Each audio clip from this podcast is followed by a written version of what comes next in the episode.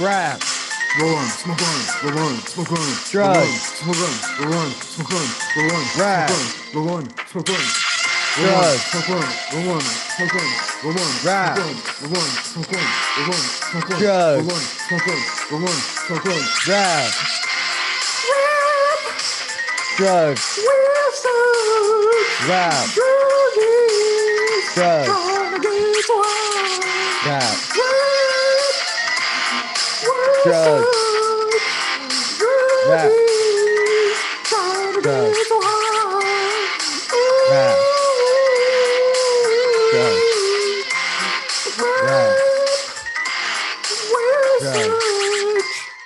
You are now listening to Rap Drugs Pod. drugs. Rap. Welcome to the Rap Drugs Pod. Welcome to the Rap Drugs Pod. Yeah, little bumpy start to the stream there today. I guess so. The stream, lot the recording will do better though. Yeah, sorry to all our incel fans. We uh took Valentine's Day off. And uh we're going hard on Family Day though, so we, come on, Yeah. we're still just like you degenerates, sneaking off during Family Day to do drugs or whatever holiday your fucking stupid family's trying to get you to cr- catch coronavirus with them at. well, I took Valentine's Day off to do drugs. Yeah, President's Day if you're a true patriot. I don't know.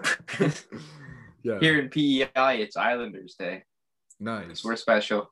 You guys are patriots. you guys are friggin' patriots, Oh yeah, just like the Americans. We're kind of like Texas. We're like our own fucking country. Yeah, you come on this fucking island, I will shoot your ass. We're just like Texans. We don't know how to drive in the snow. Yeah, did you hear it's snowing in fucking Texas? no, That's some That's crazy, crazy. shit. Yeah, it's it was been like 20, 21 degrees Fahrenheit there, which is negative 10 degrees Celsius for you hardcore Well, Canadians. Usually like a fucking fifty feet of snow here, but oh, dude, did I ever we haven't gotten you? any this whole year. Yeah, yeah. It's been crazy. You guys haven't got any yet? I guess it went all. well, No, we just this last week was the first time we got a bunch of snow. We got it one night, and it's almost gone now. There was like three days of cold, and now it's like warm. It's leaving again. It's like Chatham weather. It's crazy. I guess all our snow went down to Texas though. Nuts. Brothers in Texas. Nuts. What, Yeah. what were we saying? Uh, well, there was a polar vortex here too, so What's a it, pro- it probably went down towards vortex? New New York and stuff. It's Is that like- the island? Uh, is that like a weapon It's from extra the North cold. Pole? It's an extra cold front. It's just some bullshit term they use. Man, what the fuck is going on with this vast security? I don't know, Jay. I got some sort of virus on this computer too. just been. Fucking up. I didn't. Uh, but yeah, I've just been mu- munching down on one of our sponsors, uh, York. yeah, York's peppermint patties. nice. I ate a whole bag and now I feel like I want to throw up. Yeah. York's peppermint patties. yeah, exactly. They, like they look out for you, the, the damn York's peppermint patties. oh, they're delicious. How do I close this? Fuck. I have a patty every morning. That way I don't have to brush my teeth. Tip for you degenerates. Yeah, good tip for all you motherfuckers. Nice. I think I, I think I found a way to get the little thing out of the corner of the screen. Sorry, I'm fucking glitching out like a mofo. Yeah, man. Oh man, mad technical difficulties today.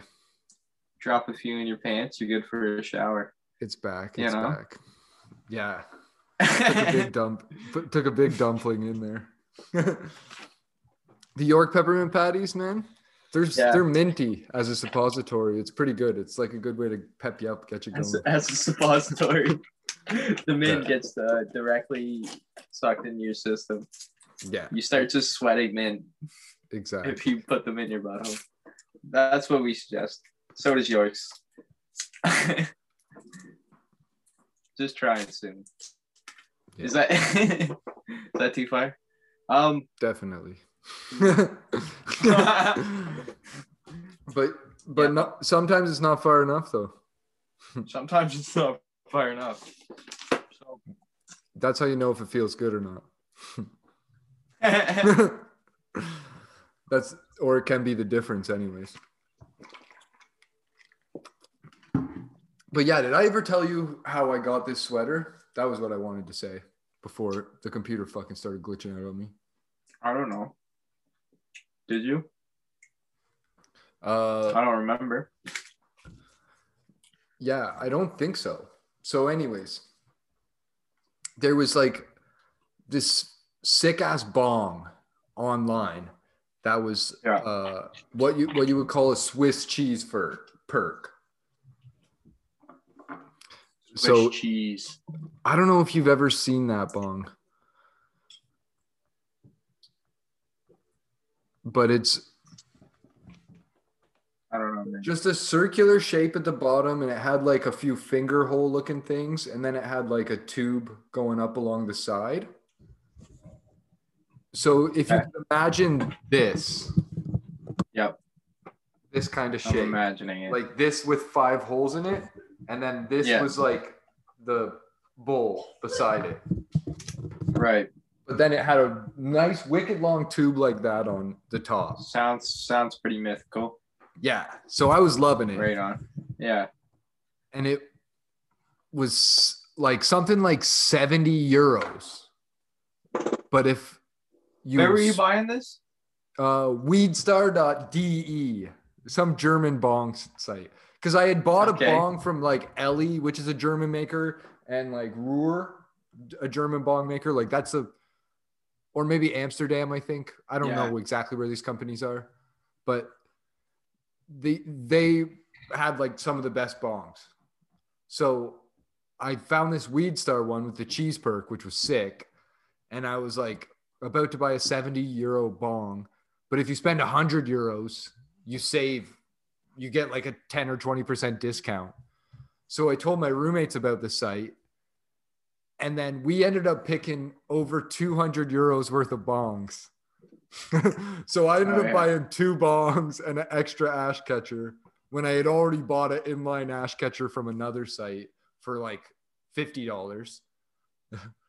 and my my roommate, another one of them bought a, a bong and an ash catcher. Another one bought a this sick ass kind of like tall fat boy that had like you put the bowl in the middle and had like the tube to the mouth. Like before people were really doing dabs hardcore. It was like a bong that looks like a dab, a like gigantic dab rig. it was sick. So yeah, we Sounds ended up dope. ordering like 220 euros worth of bongs, over 300 Canadian at the time, 350 bucks maybe. oh yeah. When it came in, they sent this sweater with it, and I think I'm the only one it fit because two of my roommates that were smaller than me were football players, so they're actually bigger than me. Right. and uh the other one other guy myers is just a bigger boy than me i'm a skinny skinny ass dude skinny ass punk so i got lucky and i got the damn weed star sweater Sick. That's great. so no one knows what it is either though so i could like wear it to work i have all the time and it's a freaking bomb Oh, and it's a sweater. sweater. Dope. yeah. but yeah if you ever saw inside my tag can you see Yeah, that I can't see this at all. No. This is the worst. I'd blow my cover. Hopefully y- y'all can see on the live stream. But it says Weed Star on the tag. So if I ever like totally zone out and forget, then that's what'll happen. But yeah, nobody's nobody's tri- tried What? to like nobody's tried to like check my sweater. no one's ever tried to Oh. creep up on my sweater or anything like that. Oh yeah. Yeah. But anyways, enough enough about my, Yeah, my own. Genuinely, people don't care that much. You could Yeah. probably wear an actual blog sweater and people wouldn't notice. You're not that special. That's true. Most people would have no idea if I even had like a ROOR sweater. Yeah. Unless I had a picture of like some guy smoking the bong, no one's gonna have a fucking clue. What am I talking about? yeah. Even then, if they care, that's a job you don't want to be at. oh yeah. In You Canada, wear- anyways. You can wear raw stuff, and they'd be like, "Hey, you can't be wearing any pornographic material." In no, I don't want to hit a raw. No, I don't want to hit it raw. That's an appropriate work talk. Oh, oh, you said hit a raw? Yeah, yeah, yeah. Sorry, sorry. yeah. But yeah, man, Right I've on. been, I've been going hard into this Andy Curtis doc. But yeah. Yeah, the worst documentary ever watched. before we get into that, I like, I just want to explain kind of how it all came up to me, basically. Yeah, this is out of the blue. It well, I was watching this like War Room, this stupid ass thing. Who is this guy who made the documentary? Do you know? Uh, I don't know the guy Okay. who made the doc. Anyways, It's go ahead. some guy who wor- is like a journalist for the BBC. Okay. Does like these films every few years. Okay. But yeah, I was I was following this war. Like I think I might have red pilled myself by mistake. Like, Yeah. You like- got super into men's rights. no, not men's rights. Well, I think that's what red pilling is. I don't know what you're. No, red pilling's like anything Uh, right wing. Oh, is it? Blue pilling's the other thing. I don't know. You know, in, I wish it just Matrix, applied to take the red pill or Matrix. the blue pill. Well, I That's what he's that talking you about. becoming a conservative. yeah, conservative or liberal. Being a cuck and just or taking matters into your own hands. Yeah. Right. Yeah. Right. Anyways, so you were red pilling yourself. Yeah. You took So- the red pill. So at first it started because I was like, oh, War Room. This is kind of funny because the storming the Capitol thing happened. And it's just like a side podcast. And they were like, oh, they- they're talking about storming the Capitol like normal people. Like this is a fucking So psyop. war, war War Room is a podcast. Yeah. So Okay. yeah, exactly. War Room's are just a, a random podcast. So basically, the, they agree with me. Like, either the CIA let this happen just so that they could uh, take advantage of arresting people and setting an example. This is what happens if you speak out against the government, if you protest, and we allow you to enter a building because we have improper security. This is what Yeah. happens. uh, when you disagree with us and we don't have we don't allow due process because we throw everything out in court so we don't allow you idiots to realize what's really going on So you think this is just a ploy so they can make cutbacks in security? I don't know it's just weird they went with the trump impeachment and then he got acquitted still after but yeah i'm thinking it's a ploy to be like a ch- to lay out some sort of ccp system where like either censor the internet or if you talk bad about the government on the internet we can come to your home and arrest you for domestic terrorism Yeah. one of those like it just gives me bad vibes all around you know Oh, I feel you. Yeah so so that's so War Room was agreeing with your preconceived notions. yeah And exactly that's why you were into it. so so it was like Okay. get i was getting into my echo chamber i'm like yeah yeah yeah and i'm like Yeah, i'm not i'm not a cute i'm not cute I'm not cute. but now that trump's gone i'm like Yeah. man i can't agree with these liberals but i also don't agree with these conservatives i don't agree with politicians at all so this Yeah. is kind of how i got onto the andy curtis doc because then these guys were talking about andy curtis They like Andy Curtis a lot. yeah they were they had boners for him Right because they pushed through the first part one and a half, which are brutal. What did you So think? What are into you good? What are your best takeaways from what how much you watched, Todd? oh, from what I watched, yeah, I, I found a few things interesting. I just found it strange more so a lot of, that I hadn't realized a lot of this stuff. Like I, I, I didn't like I think we're around where I ended. They were talking about MK Ultra a little bit. Yeah. and they the way they talked about it, they made it sound like MK Ultra was just Canada, the part that happened in uh, McGill, and like said that this the guy who ran that part of the program was like the head of the program. I was like, why are you saying that? This is Yeah. stupid. well, And then I found a few things interesting, like that was a there was a, a old president that also got accused of being a, a Russian spy a bunch. I don't know if it was Woodrow Wilson or someone else, yeah. but basically like a super similar thing to what was going on with Trump right now. Yeah, And that was- the presidents exactly. And they were yeah, it was just like all of a sudden people were just like Roosevelt. Roosevelt, Uh, I think. were just like convinced that yeah, this guy was it Roosevelt? I think. So, Whoever was at the end of the war.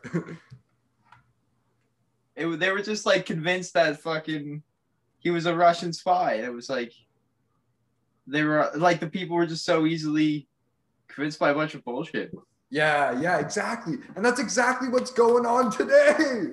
Like, yeah, How could you not like either Trump is in on it or he reads the CIA and FBI briefings?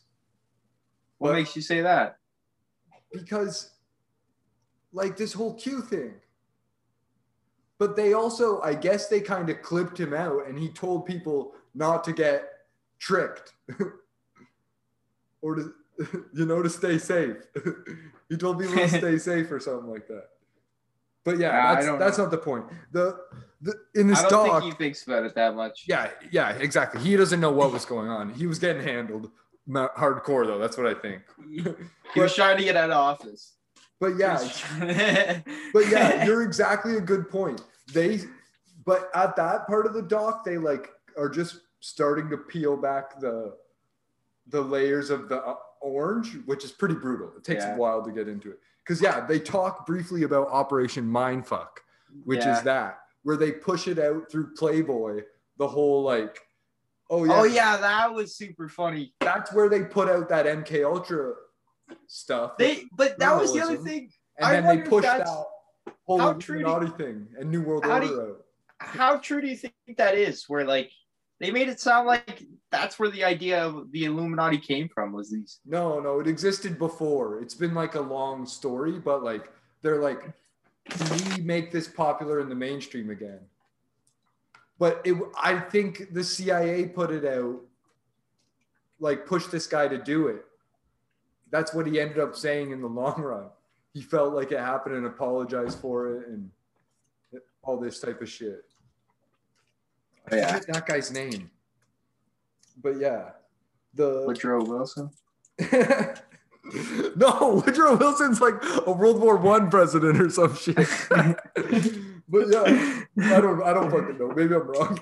But yeah, the interesting part after that is when they start talking about this mass surveillance thing they started doing in Germany to catch like domestic terrorists there in the 70s before the internet even existed. They just started What kind of taking data and put it into computers. Communists? In, yeah, I think the communist side of Germany, exactly. East Germans? so yeah, they caught some terrorists because they did this. And that was around the end of part two, like 50, 55 minute mark. But the other thing I thought was interesting, shortly after they start talking about Operation Mindfuck, they start talking about uh, white liberals and how basically they're they try to push social social change just to motivate and exploit groups like the Black Panthers for their own gain. so like Yeah. it either seems like the elites are above it or these other people are infiltrating the groups for profit, which is 100% true like and it, it's not limited to one side. Like it's not limited to it's social change period because that's like Bannon and Shapiro's thing even for peddling to the right wing. Candace Owens. Yeah. like these people don't get paid because of everything except for their political views. like they get paid for know, man. pandering to social change. Yeah, but you seem to think they don't genuinely think these things. Maybe they do. do. no, I do think they think these things. but I think that's a, also a problem. It's like they so want they're not really pandering. They're just speaking the truth that they feel is the truth, No, because it's like a the audience. and, and the egg And, and. how is it a chicken and the egg thing? Because I'm sure there's some people that do fully believe it, but I'm sure there's other people that do it for money and then Like I think like Dave convince Rubin, themselves it's real. Dave, Dave Rubin has said plenty of. uh He's the super questionable character. Yeah, That guy, one hundred percent, is all money, and all just thought right wing is the is where the money's at. So I'm going that way. Yeah. But, like- there is some people out there. Ben and I don't know about Candace, but Ben for sure just really believes that shit. He's really Yeah. just a lunatic. Yeah, no doubt. I don't know though. No doubt. But yeah, exactly. That's the thing. We can never truly know. Maybe Ben's just a better CIA agent or FBI agent than the others. He's, I they know. pay him more. if if he's anything, he's Mossad. Come on. yeah. Good point. Good point. he did move to Nashville, Tennessee, which is closer to Israel than New York City or anywhere else on the East Coast, other than Florida. Which you would think he'd move to where Florida is. Like, isn't that where everyone else of his ethnicity type is? I- I thought they lived in New York. New York or Florida? Depends if you're a New York or Zionist or, Florida. not. Where do the Zionists live? New York. Oh yeah. the capitalist Jews live in Florida. Hustling. I'm kidding. you notice people don't get like uh you can't talk about Jews and then you're all right.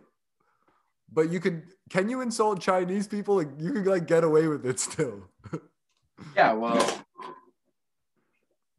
we're we're we're trying to be at war with those guys. But yeah, that was one thing that that was interesting too. Michael X, the guy from Britain, uh, he was talking about how uh, that type of shit. Like the all. Jewish people all controlled the banks, so they control the flow of money. they control the this guy? entertainment. Just this, it was like this guy who started Black Panthers in England. Oh okay. and he was super like against Jews. Yeah. Black guy. Yeah. But yeah, I'll let you guys watch the show for his whole story because his storyline's pretty sick. And there's also the whole storyline of like uh the Maoist government, like fall the fall of it. Oh, like, yeah. That behind the scenes. That which was the goes most the boring though. It's so boring. like, what? It's so boring, but it's all just Mao's wife was running things. I was like, Yeah. what are you going on with it? well, I guess this is how Jinping got in. Was like Was through Mao's wife. Yeah. So at the end, he ran like a propaganda scheme against her and the, these three other guys that were propping her up. And he ended up getting in. And then from there is when like the whole shift towards let's take advantage of consumerism, let's distribute the precursors of fentanyl to cut the heroin. Yeah. Uh, Chinese politics is weird. yeah. Yeah, yeah. So so that's basically it. And like the when they were talking about Mao's wife, and they're like, "Yeah, she went and joined the communists, and when she went there, all the communists were all like, they sounded like hippies. They were all just like having affairs, is the way the documentary put it. But they're all just fucking. Oh yeah. Yeah, exactly. And then, exactly. but you just weren't supposed to hook up with like the boss. Like, you know, you weren't supposed to try and hook up for power grabs. And that's what she shows up and does and fucking gets Mao to leave his wife and shit. I was like, what the fuck? It works. This is Chinese politics? yeah, that's so crazy. she like because it, it almost sounded they, the way the documentary put it i don't know much about the ccp and shit but the way the documentary put it it sounded like everyone else was like super like for like uh the actual like idea behind communism and she Yeah. showed up and ruined it Yeah. yeah Yeah. She was like putting doubt. She getting the doubters, getting the haters, and bringing them together. yeah but but yeah, in they they bring it back for saying like, oh yeah, the, the banks help uh the Chinese do this whole take over America through consumerism. And then they they talk about at the start of part 3 Valium. And then they're like and the, and in one point they're talking about how like oh yeah China got embarrassed by the British Empire with the whole opium trade. And now the Sacklers first they did Valium and got all the suburban housewives hooked and now they come out with Oxycontin. yeah. And it's like a one-two punch because the, the Valium wasn't the bad part, the OxyContin was, and that was when fentanyl hit the markets with the heroin, and like it ties back to the whole greasy Florida. I, I, I wouldn't be surprised because they talk about that period of time where the opium wars were going on and shit. As like, uh, they call it something weird, like the humi- humiliation period of China or something like that. You know, yeah, like that's the historical period it's called. yeah, yeah, The- exactly. So who they take it super, super hardcore. They they hold grudges like a motherfucker. Yeah, yeah, exactly. So I don't know if the film's trying to connect Sacklers to China too or not. I don't know what a sackler is. the Sackler family is like the ones that created Valium and the company that Are, created they Valium Americans? and Oxycontin. are they yeah, yeah, Chinese? they're Americans, but they're saying like maybe Chinese had them help them cr- push it out. Like, Why? gave- That's stupid. I don't know. They've been making all kinds of other drugs. Why the fuck would they need to do that? They've been Who making knows? Like a hundred different kinds of synthetic drugs that are killing the fuck out of people. They don't need to uh trick random Americans. Well, they know the opium thing worked, and then when they cracked down on it, it, it brought along the fentanyl movement. But that's just conspiracy theory connection. yeah, it sounds uh, sounds like a reaching. That Sounds- wasn't in the doc. That was that was. Uh, that was just. I think you? that was a War Room take. Oh, okay. but yeah, the part three, beyond the whole Valium thing, it also goes deep into the how the fuel source, the main fossil fuel source, changed from coal mines because the workers unionized and they were able to like lobby and flex power over the elites. So they sent it overseas and oil became the big thing. And then natural gas became the big thing. So like coal was basically eradicated that way until China brought it back up again. But you, in these dictatorships, you're able to just have the money at the top because no one has human rights at the in poverty there. So that was what it was saying. So there was that, and then at the same time, Nixon got rid of the gold standards.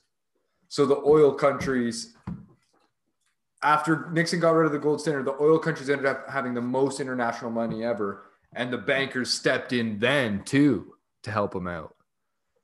So like the banks are really fucked up in controlling the world, and Andy Curtis kind of alludes to this whole thing and as well.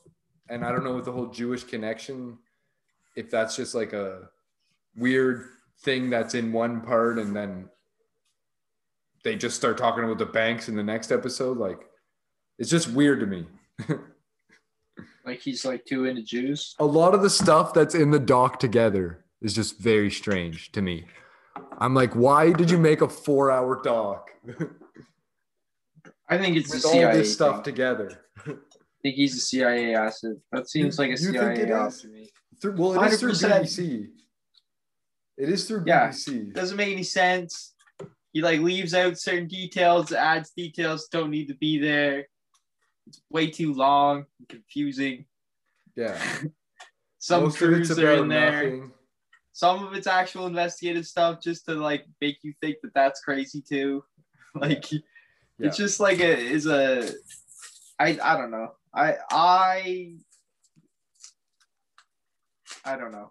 I know. It's it's it's algorithm. The algorithm's slapping right now. It's definitely a good way to push out some chi- some s- American CIA propaganda to the people, some anti-China propaganda, Yeah, whatever it is, anti-Jew propaganda. I don't know what the hell it is. Anti anti-Jewish, anti-Chinese Jewish banks. yeah.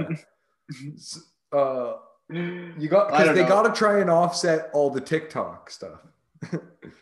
Because that's the, like, and the algorithm's hitting this week. Like yeah. after, but earlier on Spotify, Michael Malice, two hours of, or at least like an, a hundred minutes of the episode is just about body dysmorphia and being fat and lifting weights, dumb shit, talking about nothing. Because neither of these Yeah. guys know anything about it. They're just like, oh yeah, th- these people tell me to do this. Yeah, I think that's when I turned guy, it off. That guy, more plates, more dates. like, so yeah, that was nonsense. But at the end of the episode, they start talking about like the whole like social media.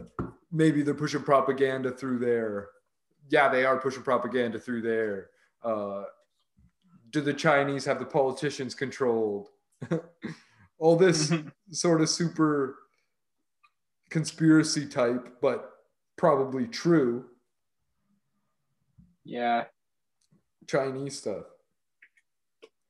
And maybe that's the the, whole Chinese point. though. What about the fucking Saudis and the? UAE? Yeah. And the and the, the man, what blows my mind is this whole uh Israel's going to be the first country to have herd, herd immunity because they're going to vaccinate everybody. We can't even get a va- vaccine delivered to Canada, another drop, and we've bought the most in the world per person. but somehow Israel's going to have everyone vaccinated before us. Like, Of what's course, what man. kind of psyop is that? what kind of fucking shit is that? I mean, you got to protect know. the chosen ones, but Yeah, man. Honestly, I feel like there's a lot of uh, religious stuff that goes on in the American government that they don't like to admit. Yeah, They don't talk about as much. Evangelical Christians and the, the want to protect the Holy Land and such and such. I I don't know. There's also is a lot of Jewish people that, despite yeah, anything, they're they're just they're like Israel, 100. percent We got to protect Israel first, and the Israelis yeah, and you know the Jewish people and they just they, that's all they care about. And they're just like, look, we got to we got to fucking uh, get the vaccines to Israel, or you know, yeah. there's gonna be more Arabs than Israelis, and then then what's then what are we gonna do? well, that's the, even here. It's like let's get the vaccine to the Native Americans first, which is a great idea, but it's like it has the most chance of spoiling. Like, if it, I just think it's like, why not just give the vaccine to people that want to get vaccinated? And if it is them, awesome. Move them to where the vaccine is for one day and just get it done. yeah, Like, I wonder what would be the best logistic plan. I have no idea. But yeah, definitely these drug companies are the best ones to be doing the vaccine because they know how to make millions and millions and millions of pills. yeah, man. Nothing drug else makes are this much of anything other Like- than food companies, right? As as what's that? No one makes that no Yeah. much mass produces. Like even food companies, they got to use a bunch of farmers and different suppliers for raw materials. Yeah. But yeah, what were you saying? drug companies have been fucking sketchy since their inception, man. Like, Yeah. like we've covered how, the invention How of drugs and how they became illegal, and they yeah, and they've pretty much always been selling drugs illegally out the back door, like Yeah. all through World War One yeah. and or before World War One and through the 1800s. France and Germany were creating all these morphine and Oh, heroin yeah. and stuff, and we're just selling. They were selling it legally and then illegally out the back door. It's Yeah. just like these these companies are sketchy as fuck. They always have been, and they're fucking. This is why Israel has all the fucking uh, vaccines first because they know how to grease palms. That's their number one survival tool: greasing American palms. Yeah, yeah, exactly. Jeff Epstein Right. made sure they were able to get the vaccines Yeah, first. Yeah. He's one of their key tools in helping out that stuff. yeah, exactly. but but yeah, speaking of the whole pharmaceutical crooked stuff, like, and considering we're the rap drugs pod, uh, this one summer when I was weed whipping all summer, this guy who I worked with who was a weed whipper and did equipment like heavy equipment um, was hardcore addicted to oxys, and he was saying the same type of thing. Like they knew this guy out in bumfuck nowhere, about 30, 40 minutes outside of Sarnia, where you could just Sarnia, Ontario, just across from Michigan, where you could get this fucking any pills you wanted. you just show up to this guy's house. He had tons and tons of pills supposedly, and he had like Right pit bulls and guns too. So Awesome. nobody fucked around. But yeah, yeah, how do these people get their hands on so many pills? Like yeah, sometimes it just falls off the side when it's expired. Like it has to go somewhere. yeah. Are you just throwing all this shit in the garbage and uh, like was- at the chip factory, and then like someone's going in and picking it out? yeah. I was reading one article where like there was like a small town in Texas that was selling more more oxycontin than uh like any hospital in all the large towns in the area, you know? Nice. Like it was just like Nuts. quite obvious, like, oh okay, so that's where that's where all the oxycontins come from, you know? Like yeah, Shit like that. yeah, exactly. Just too getting too hardcore. it's flying off the shelves, but it, it happens, I guess. That's a that's a capitalism, and that's and that's basically what the whole movie or documentary is about. Is how like individualism is the weakness of capitalism, and like it's the rise and fall of individualism. Because at this point, individual individualism has created all of our issues. Like it's made us addicts.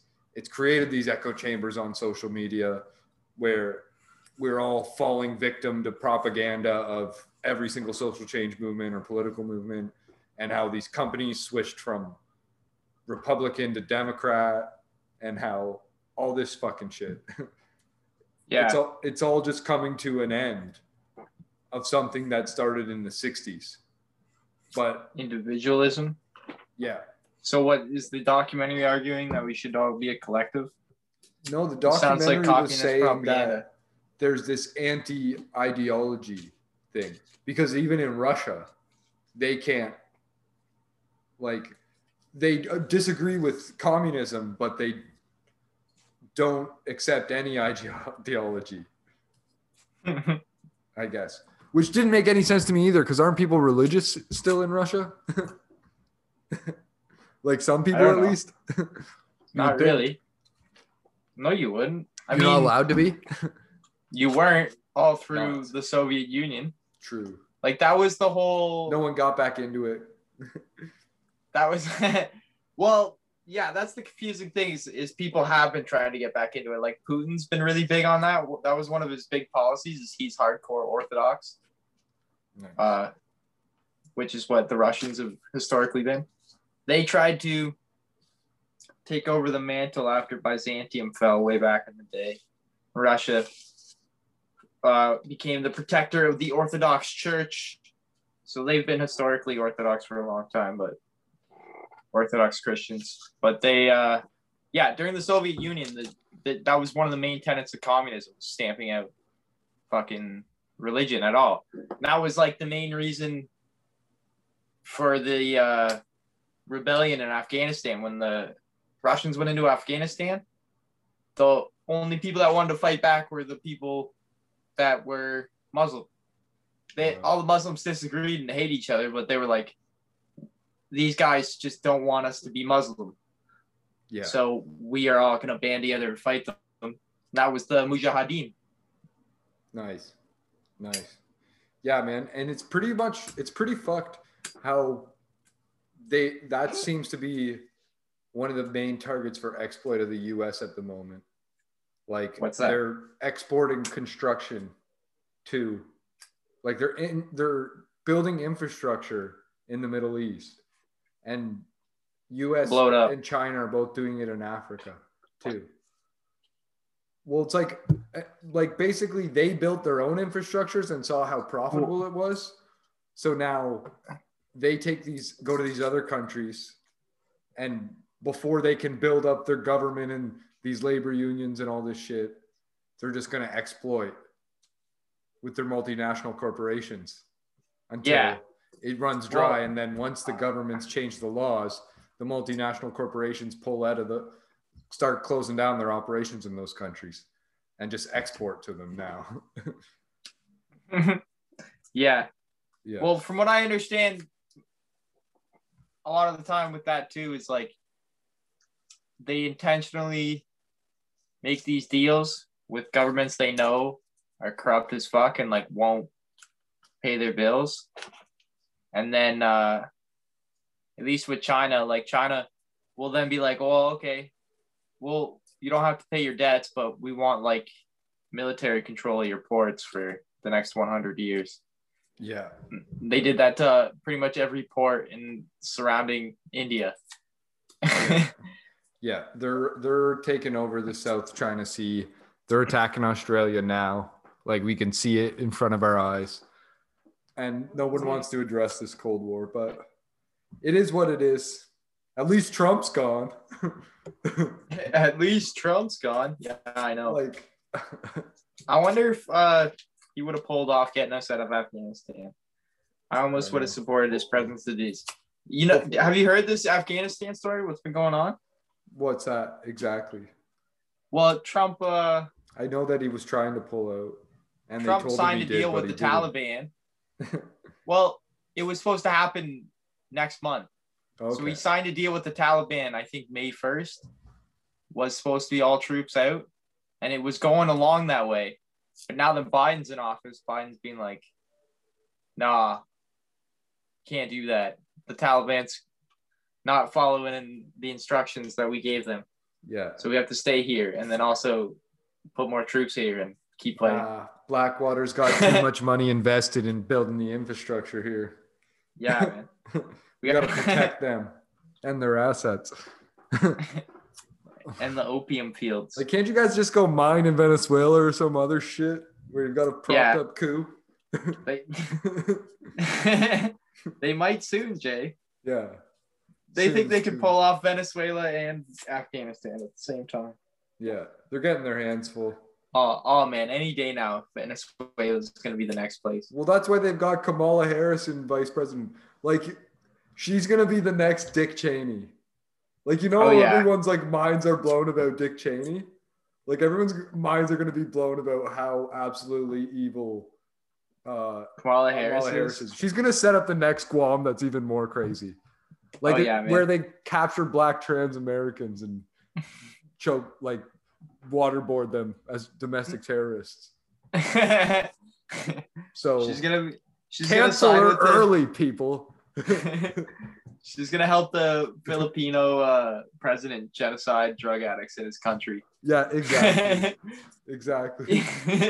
They're gonna send all transsexuals to uh, Thailand in exchange for like it's gonna be a three-way trade. Thailand's gonna send something to the Philippines.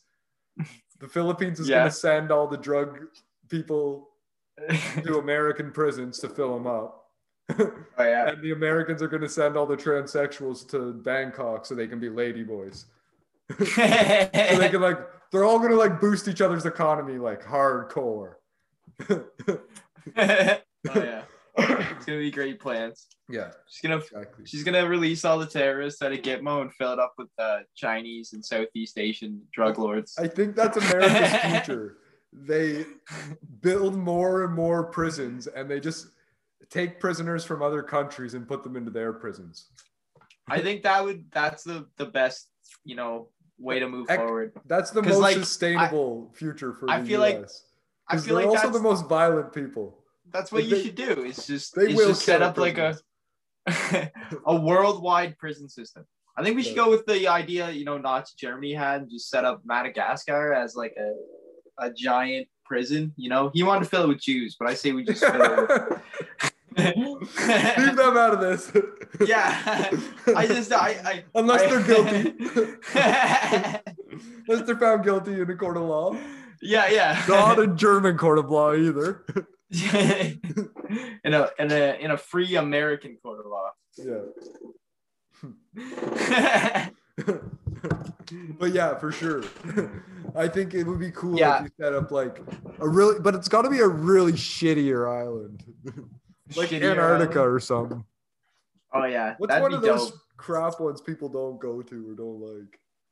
Antarctica. I don't know. The Good. Pacific Islands. There's a bunch of Pacific Islands that are just like sand. No. We should just start doing that. We'll just drop them off. We have boats that patrol and just throw crates that float onto the island. You know, they just throw the crate off the boat that floats on, and there's like five prisoners there. Each each island's considered a cell. You know. That's so. This is so much work logistically.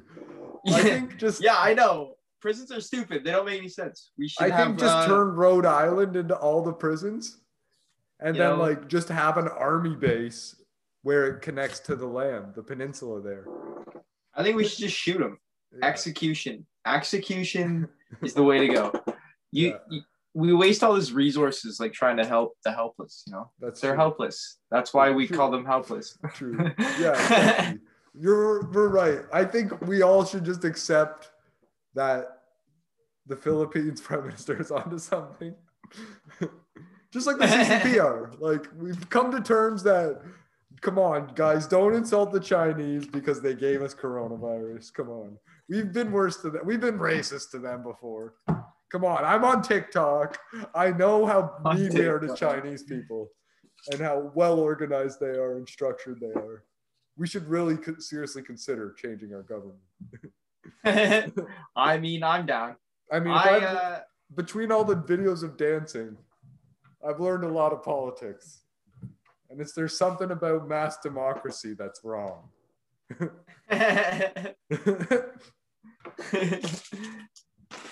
yeah, I don't know, man. I mean, they're they're out competing us in, in all metrics, so At what cost? well go that way. is, At what, Is at it- what cost? is it at yeah, what at what cost? Does it even matter? like that's the one thing I think is like you can't get rid of greed from people. But do you know? You say that. That's a that's a construct of people. I I Greed a- used to not exist. True. I have a point where I'm I like, think I can maybe- feed my family, and I'm happy. Yeah. Like if you I give me a we should- million bucks to put in the bank, or maybe not all in the bank, like I gotta have some invested in like Dogecoin and Bitcoin, and you know, Yeah. diversify a little. What do you think the difference between greed and ambition is? uh, knowing when to stop. When do you stop? So there may not be a difference. No. when you stop, when you can consume more than you need. And that's when you How should start that, man? passing on knowledge to others. What if you need to control the world so that you can shape it in your image? Well, that's that's a philosophical argument, Todd. That's what I'm trying to get at here, Jay. I'm You're saying once here- you have you- you're sitting here, you're sitting here judging once these you have children, extremely ambitious, you have- successful men. Once you have children that are over 18, you need to hang up the gloves. And they need just to take quit over. then? They need well, your children. you if- should give them all your money and resources, yeah, well, and if they can't make it at 18 with all your money and resources, then uh, you know you deserve to lose it all. It should be like you, they eat you or you eat them. Like literally, Yeah, like you should have to fight your children to the death. yeah. That sounds like a good way to like have Like, a huge population decline. You don't have to at 18. I'm pro that. I'm pro this idea because Yeah. of that. I mean, it would be pretty cool if people did it as like a rite of passage. But like, yeah. uh, Well, it should just be like your son one day after his 18th birthday, could be any year, whenever he's ready, challenges you when he feels like he's ready yeah. to kill you in combat. In in the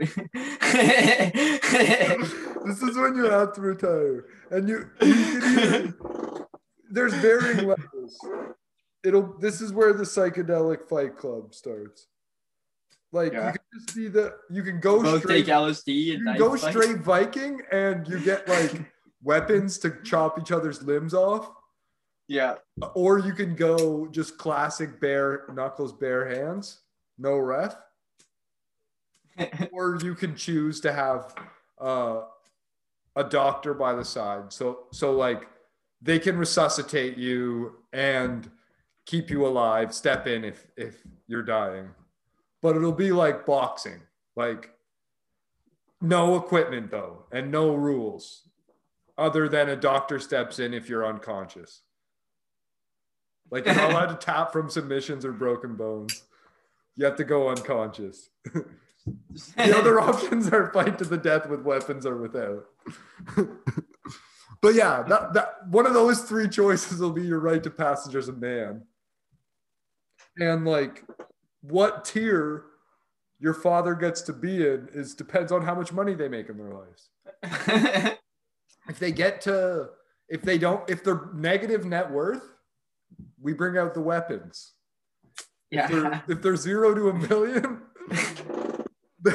bare hands. And you Bare get to keep their money if you choke them to death. it's fair. Uh, and then, uh, These are fair succession laws. yeah, and then over 1 million, that's a tax to the estate. So you only get to keep 1 million. Um, and that's why your father gets to live off the mil- money over the million. So like, you know, instead of like estate taxes, like we just like take everyone's money when they die. But when they have that fight with their son, if they had over the million dollars, they get to keep whatever they had over the million. Their son takes yeah. a million or less, and they get to live off that. So they might starve and die immediately if they only had a million bucks. but this is the best way to force the economy to get stronger too. Because imagine how much people would need to be millionaires.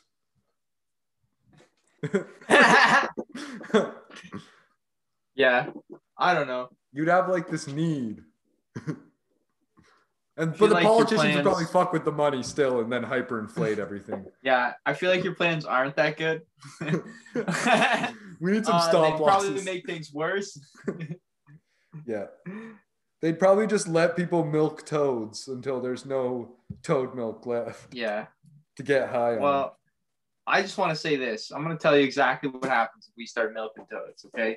Yeah. Next thing you know, they start breeding toads together that have large uh, fucking breasts or large amounts of uh, toad liquids. I don't know how they milk them. Uh, they're gonna start breeding them, and then we're just gonna have these fucking giant fat toads that are just all DMT. You know, it's it's got so much DMT in its system. It was never meant to evolve with that much DMT. We're talking hundreds of years in the future Yeah. after we start Well- doing this hardcore. They're gonna be they're gonna be just these This is what your money is going to when you send it to the PayPal. this project. Yeah, this project. Yeah, we want this to happen. There's gonna be bloated, and there's gonna be patent this. hallucinating all the t- all the time from all the DMT, and they'll just be excreting those those like crawl around like slugs, just fucking leaving a sludge of DMT behind them. You can just lick the floor behind them, and you'll get high. yeah, exactly. And they'll be this disgusting animals, and and we'll all just sit here and we'll we'll just we'll all get, we'll buy toads, and we'll just hold them above our head, and just just fucking Yeah. just drink them like a cup, you know. We've We'll uh, make with sit, we've sit connected like, with Joe Rogan's with a- doctor. just a straw. We've connected with Joe Rogan's doctor, and we're giving all the toads HGH and test boost. HGH. So they're gonna get huge, and then we're gonna breed them. oh yeah. And uh, some CRISPR, some stem cells, whatever it takes. We're we're trying whatever it takes. But we're patenting we're patenting all these ideas. So don't even try to copy us, Chinese government. but yeah, conservationists are calling on the public to stop milking toads as it's threatening the survival of the species. So, unfortunately, we dropped an episode telling you guys about Mike Tyson's secret sauce, 5-MeO DMT. Now, conservations are speaking out against milking toads. So, we're sorry for ruining the toads, people. And if you're a fan of the pod, you'll you'll look out for the toads and try to breed a few yourself to try to get this idea going. Come on, we all got to Oh, work yeah. on the toad idea. Find the two The fattest idea. Sonoran desert toads, aka Bufo alvarius, and bump them together. So in order Hey. to get your hands on the white slime, you got to suck the toad's penis, aka tickle the animal's glands Gross. until it's secreted. I'm kidding. There's no there's no toad penis sucking. Hey, I'm running low on battery. You might lose me before the end of this. Just letting you know. No, happens. If it happens, it happens. yeah, we've been having up, brother. technical difficulties. Yeah. But yeah, licking toads will not give you warts or produce a fairy prince, but it might get you high. Says who? Orally ingesting secretions has been referred to in popular culture as toad licking.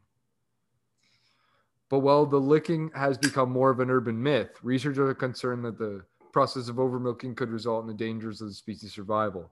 So, uh, Hamilton's pharmacopoeia with Hamilton Morris, he's talking about they're smoking the slime, the venom. They're gonna smoke it. Yeah. Nice. So that's that's well, that's the DMT that Mike Tyson smoked. nice. They've also had it made in a lab, but to raise money for the toads conservation campaign, Hamilton's pharmacopoeia director Hamilton Morris reissued a classic pamphlet on the toad with a new section on conservation and laboratory synthesis. When vaporized, a single deep inhalation of the toad slime produces a powerful psychoactive effect within 15 seconds. The user usually experiences a warm sensation, euphoria, and strong visual and auditory hallucinations. However, these results have been misinterpreted as an excuse to harm toads. The author of the report went on to write two more studies asking people to leave toads alone. Inspired by the Pineal Gland Festival's transformational retreats. So, yeah, it's it basically saying because you can get chemical DMT, you don't need to milk toads, guys. So, I know we said we're gonna. We just want to milk toads. yeah, I know we said we're gonna teach you how to milk toads. There's how to do it. You tickle their animal glands, you smoke it. Yeah. But just Instead, be we're gonna tell patient. you not to milk Just toads. be patient, and we'll tell you how to make DMT in an episode coming up soon. As long as this doesn't get taken off of YouTube, we know we can get through the algorithm. Oh yeah, this probably will get taken off by toads. we'll find out if they put us 18 plus. No biggie, but they're after us. But we're back with a vengeance. So yeah, shout out to the conservationists hooking it up. What what you guys really want to know though? Does yoga have a conspiracy theory problem? So I'm sure you all are going to agree yes. I started to get text messages and emails inviting me to speak on PAMs or listen to leaders talking about anti vaccination. But within that, there was this rhetoric about COVID being a hoax. Anti vax is a hoax. they would Yeah. then start to send me in for it's like a Canadian hoax. It's even been proven. The guy came out and said it was all fake. They would then start to send me info about Big Pharma, which led into info about Bill Gates, then to sex trafficking. I also saw a different language being used amongst my peers. The Great Awakening, the storm, where we go one, we go all. All of that is total spirit speak. In yoga, communities would use a term like the Great Awakening to be talking about liberation and freedom. But she recognized it from QAnon. so I guess this is big in Alberta too, I've heard. We are experiencing a spiritual warfare against master manipulation puppets that go back years. She writes in one Instagram featuring a picture of a blue sky. Christy Teeny has come to the spotlight for spreading conspiracies too.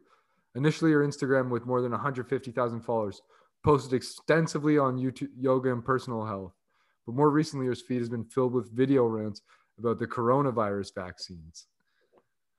So I agree with this. It's it's happened to guys in MMA too, though. It's happened to people across all walks of life. But yeah, for sure, it's happening with these yoga folks who think organic is good and anti-vax is good.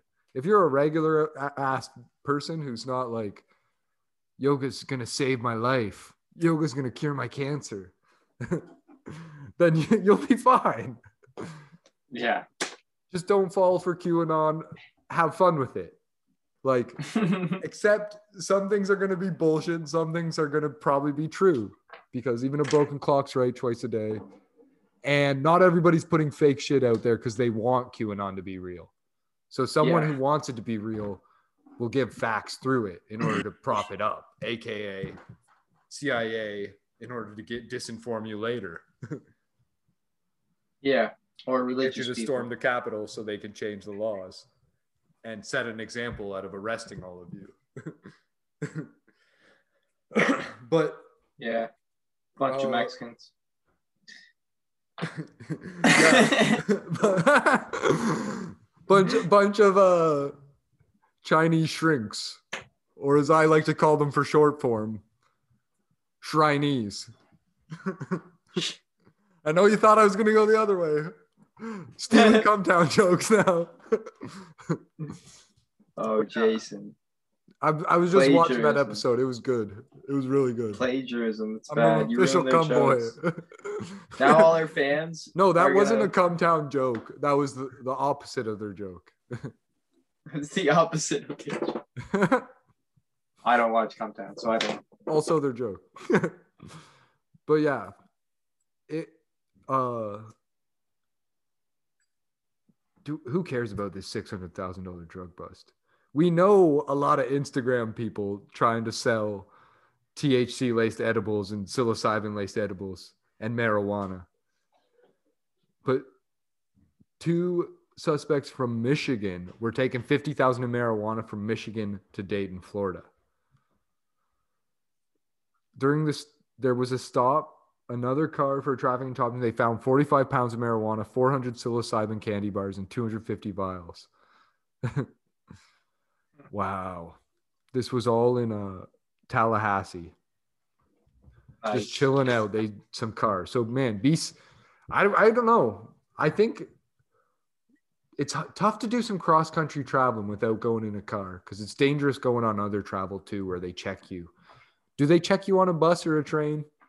No, Nice. no, it's that's I think the best way to travel with drugs is on Usually not. Yeah, and get a get like if you don't have time for that shit, get get a female or someone else to do that. The same way drug dealers get people to swallow a bunch of cocaine and give them a plane ticket to America. Yeah, never never take your drugs on a plane. Always make your boyfriend shove them up his butt.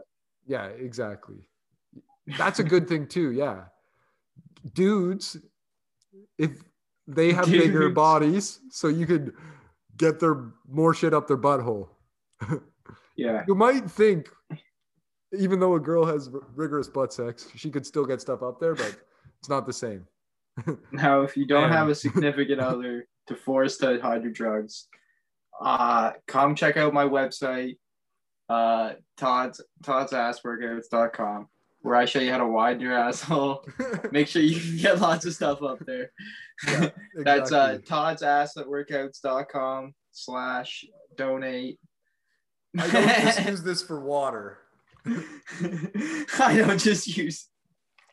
But my tip, my tip is you go on Grindr. First, you buy a gun in whatever country you went to. Next, you go on Grindr. After that, you have butt sex with someone. Then you put a gun to their head and you start filling their ass with drugs. And you tell them they're going to go to America. And when they arrive safely, they're going to get paid. And if they don't, you're going to kill them. And you're going to like know this person's details. You're going to tell them their home address. You're going to tell them about their family members. You, you need to you need to go deep, but you catch them on Grindr. Believe me, there's a lot of South American guys who are homosexual. yeah. I don't know how Like I, I know this, but believe me. So another quick quick article for y'all. If you came here for the 10 questions you always wanted to ask a psychedelic lawyer, a lame ass vice article, we'll rip through them. What attracted you to psychedelics? uh, the fun. It's been a big proponent of individual rights. There's nothing more fundamental than you want your individual right with a product of nature. So, what it was, a platform for me to do what I believed in. Also, had experience in law, accounting, real estate. as well as business experience. So I had the skill to understand cannabis or psychedelic laws, interplay with other laws. So I think I might get into that later. So does a job involve trying out psychedelics too to know what you're actually fighting for? I gained initial education through doctors. Bullshit. But finally, last February, I took magic mm-hmm. mushrooms and it totally changed my mind. Now he's against psychedelics. I was curious to explore it because I felt I'm kidding, he's not against him. I felt like I had to in order to understand what is advocating for. I'm very into health and wellness. Shut up. so previously I always viewed psychedelics with a stick, blah, blah, blah. But it was a complete opposite. It felt like my brain was on fire. My problem solving skills and awareness were heightened. I was able to absorb more of reality. I went into it thinking I would see a distortion of reality, but it actually opens up your mind to see more of reality. Obviously, there are different types of dosages and different things can happen. But from a moral perspective, that's where I really got super excited about it. My experience combined with the science and research out there made me realize these could be transformational substances that can really change mental health in this world. So it sounds like he did like cocaine. got a cocaine type of experience from psychedelics. Fair. Do you get high with your clients? A lot of young people think uh, I do this super glamorous job. So yes, he didn't say he didn't say no. So yes. who are some of these clients? One of my most interesting clients has to be Zappy, who founded a nonprofit company called Mind Army, which is working toward descheduling psychedelics at a federal level. Another one, blah blah, some Nana Heal thing that's doing the same thing in Florida. What are challenges you've faced as a psychedelic lawyer? I'm all about saving and making sure things are done correctly. Uh, I don't ever want anyone to get hurt. Sometimes I don't know what my comfort level is in terms of safety levels because I'm obviously not an expert or a medical practitioner. I can look at the legal side of it, make sure we're being legally compliant, but I can't look at medical aspects to say group ketamine theory in this setting is a positive thing. So I struggle to really make myself understand the safety profile of everything we're working on. What has been the highest point of your career? Every day I get higher and higher laughs. So he does smoke a lot of weed. I think an important milestone for me has been filing a bill in Florida through state rep Michael Grieco for legalization of psilocybin entheogenic plant decriminalization. So they're starting to put the bills through. What's the scope of this job outside of the US? I'm only barred in Florida, but when I work at an international level, I have a network of attorneys I team up with. So bullshit. In fact, I feel like 70% of psychedelic companies I'm talking to outside of the US include Canada, Israel, UK. Then there's also Jamaica, Peru, Brazil, and Netherlands because plants like psychedelic truffles, ayahuasca, or peyote. Law usually allows loopholes that can be exploited, the good or the bad. Is this true for existing psychedelic law as well? One of the most interesting loopholes on the psychedelic side is the Netherlands allow magic truffles while magic mushrooms is illegal. Another one of the psychedelic industry that often confuses is a Florida Supreme Court case in 1970. Someone got pulled over with mushrooms, but essentially the state couldn't prove that he had the intent or the knowledge that these mushrooms contain psilocybin. Essentially, in Florida, magic mushrooms are not listed as illegal. It's the psilocybin that's illegal. This is often misinterpreted, but to clarify, it doesn't make magic mushroom legal. But if you can pick magic mushroom and they can't prove that you knew they had psilocybin, you could probably get away. And then lastly, what is the future of the psychedelics industry according to you? In contrast to an industry like cannabis, which is treated more as a consumer product and driven largely by the adult or recreational use of it, the psychedelic movement is mainly driven by the science, the research, and the pharmaceutical industry to help serious mental health conditions. So I feel like the psychedelic framework is moving more towards the FDA path. That's not to say I don't advocate uh,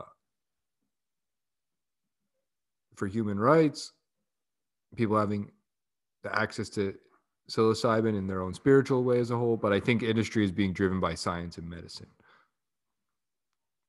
Lame, but yeah, at this point, that's where the investments are behind. So because you can patent it and make it profitable, that's definitely, I agree where where industry's at. But it is what it is. And then uh lastly here, what y'all came for. We, we lost all if you couldn't tell, if you're listening to the audio. But uh he's probably got some shit to do, like some more bong tokes. The no fails beginner guide to growing magic mushrooms. So we're gonna skip the the talk here. If you want to listen to it on Medium, it's cool, but uh, at this point, you're probably wondering how long this process takes. There's a terrific question. Here's an estimation: spore inoculation to spore, spore germination within a week. Spore germination to complete colonization of the cake about two to four weeks. Start of fruiting cycle approx two weeks. After two or so, the cakes will begin to turn blue and no more mushrooms will form. All in all, the process takes from four to six weeks from spore inoculation to fruiting. Here's what you'll need. Phase one 10 sterilized inoculation jars with a substrate or one jar for each CC in your syringe. You can also make inoculation jars with wide mouth mason jars and brown rice flour, flour or another substrate, but you need to follow an intense sterilization process. Latex gloves, paper towels, face mask, rubbing alcohol, syringe of mushroom spores. Spore syringes are available on the internet. There are some states like California, Oregon, and Georgia to which most places won't ship. However, I did find one reliable source for those as well, with a link in the article uh, in Medium. But yeah, in Canada, I'm sure you can you can find it easier. In your own country, you might you'll have to try and find it or find someone that can will try to ship to you. Uh, you also need a lighter and a can of disinfectant spray. So phase two, eventually you, or just to get ready for it, you also need a spray bottle, a fruiting trimmer, clear plastic tub with a lid, drill four or five half inch holes on either side of your grow box so air can circulate. Something else, I guess. I wouldn't think that's a fruiting chamber. A spot that receives plenty of indirect sunlight.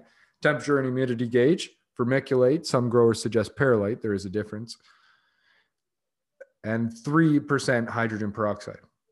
There are four crucial aspects you'll need to get right to reap a reward for your efforts. And they are hygiene, number one.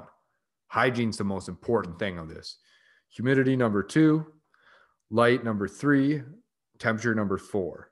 So you'll learn through the phases. Phase one of your cultivation is where you create the birthing cake.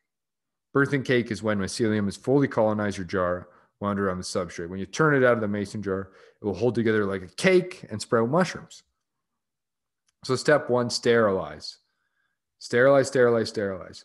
Choose a small room in your house, like a bathroom, that you can use as your secret laboratory or just prep space. Gather all the items on phase one of your list, spray the room down reasonably with disinfectant, put on your gloves. Wipe your jars off with rubbing alcohol using paper towels. Pay special attention to the top of the jar. Step two is inoculate. Using your lighter and heat the metal portion of your hypodermic needle until it glows red. Typically, hypodermic needles come pre sterilized, so this is merely a precaution in case somebody touched it or anything could happen. After you sterilize the needle, don't lay it down. Continue to hold it until the needle cools down. Shake your syringe to distribute the spores evenly. Insert the needle into the port and inject 1 cc into the jar. Repeat with your remaining jars. Sterilize your needle each time. Step three is wait. So after injection, you place your jars in a cardboard box and close the lid, put in a dark, warm place. You want a steady temp of 80 to 85 degrees Fahrenheit. I know it's not exciting, but try not to check your jars for five days. They need the dark. After five days or so, a fuzzy white substance will start to form in your jars. When this happens, jump up and down. This is a good sign. The white substance you see is mycelium. Mycelium is the vegetative part of the fungus. Let the mycelium grow for at least 15 days, and it can take much longer. Once your jars are 100% colonized by mycelium, wait a week, then proceed to phase two. So, for a lot of people in this, you can look up more on this thing. A lot of people will end up, when they find it, shaking up their thing in order to distribute it more. So they're like shaking and stir, but you might want to look more into that before you do. I don't know how good of an idea is that is with this process. So, I, like in the mason jar.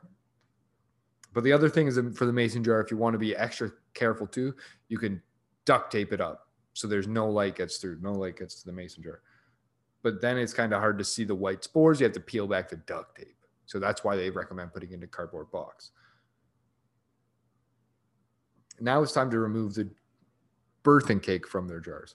Over the next month, they'll sprout mushrooms. First, gather your jars and all the items on the list of phase two. So we'll put this in the link as well. Birth and soak your mycelium cakes. Once your jars are full, it's time to birth them.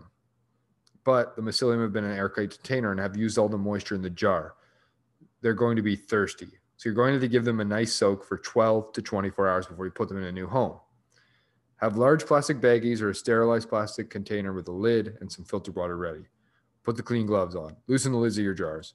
Discard the band. You'll use the flat tops later on. Bang a jar against the hand to release the cake. It may take a bit of banging and shaking to get the cake out of the jar. That's okay. Just touch the cake as little as possible. Place the cake into the baggie or container and do the same with the remaining cake. Your cakes are pretty durable once they're fully colonized with mycelium, so they're not going to fall apart or break. Fill the baggies or containers as full as possible with filtered water and seal them up. The cakes are going to float. So if you're using baggies, you'll need to remove as much air as possible. Put your cakes in the refrigerator and leave them for 12 to 24 hours. I soak for 12 hours, but some producers prefer 24. After mycelium cakes have had their long cold bath, it's finally time for them to grow in the chamber. So step two is preparing the chamber.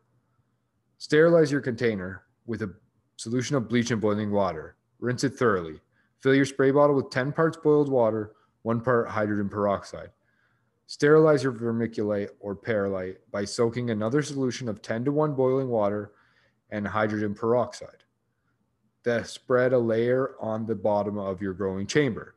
The vermiculite is there to help your growing chamber maintain humidity, and you will need to mist it periodically.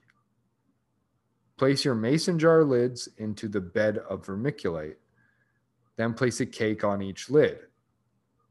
Spritz each cake with your H2O, H2O2, that's hydrogen peroxide, mixture, but not so much that puddles form. Make sure you leave enough room between each cake so there's plenty of room for mushrooms to sprout without crowding each other. You see little mushroom sprouts already forming. These are called pins, and that's a great thing. To check the health of your mycelium, give each cake a little sniff. They should smell faintly like fresh mushrooms you buy from the store. If they smell foul, that might be a sign that your mycelium has a harmful bacteria. So step three is put the lid on your growing chamber and place it where, where it will receive indirect sunlight. This the room should be well ventilated. For the next month or so, mist your mushroom twice a day with the water and hydrogen peroxide mixture. Keep an eye on your humidity and temperature gauge. Ideally, you want to maintain a temperature in the mid to low 70s and humidity of 85%. If your humidity level is low, you may have to spritz them more frequently. Harvesting, finally. When your mushrooms are ready for harvest, snap them off the birthing cake at the base of their stems and place them in an airtight container in your refrigerator. A harvest of mushrooms is called a flush. You can reuse the cakes for multiple flushes. Since this is an article for beginners, I'm going to save those instructions for part two.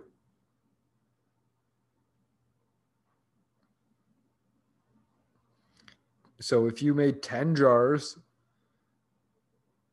depending on the size of the jars, it will yield more than a lifetime supply for most people. you can start with fewer jars, which means you'll have leftover spores. Spores stay viable for eight months to one year, but dried mushrooms last far longer. Mushrooms stay fresh for three to 15 days. Keep them in the fridge as you would any, any mushroom. After that, dry them and place them in an airtight container. So, with that, it all depends on the spores. So, depending on what kind of strain you want, um, is the spores you get. So, maybe you want to shop around for that for a lot of different options. But yeah, we'll try to put links to all that uh, different shit in the notes below. Appreciate you, you guys, for listening through all of this. It, seems like Todd didn't make it back to the stream. So respect y'all for putting up for the stream for whoever long y'all did, whatever have you. And what's else is on the dock? Let me make sure I didn't miss anything about these fucking Chinese eco terrorists taking over. or some other bullshit like that. But yeah, oh man. Dana White with these fucking illegal streamers. He thinks he's a boss. He thinks he's able to control the internet and scare everybody half to death. He ain't motherfucking shit.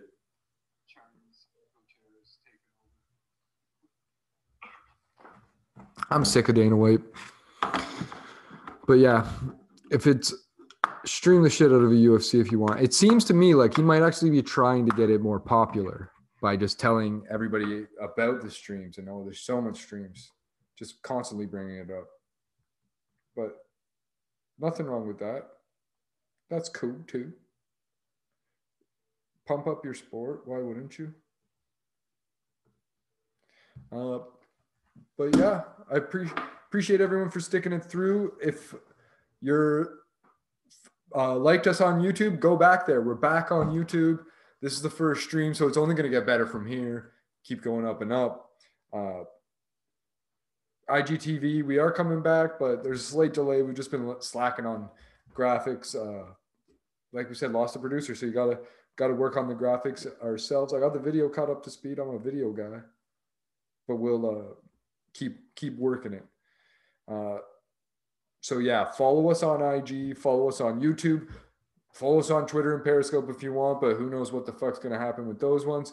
If you want some merch, teespring.com slash store slash rap drugs. New merch coming soon.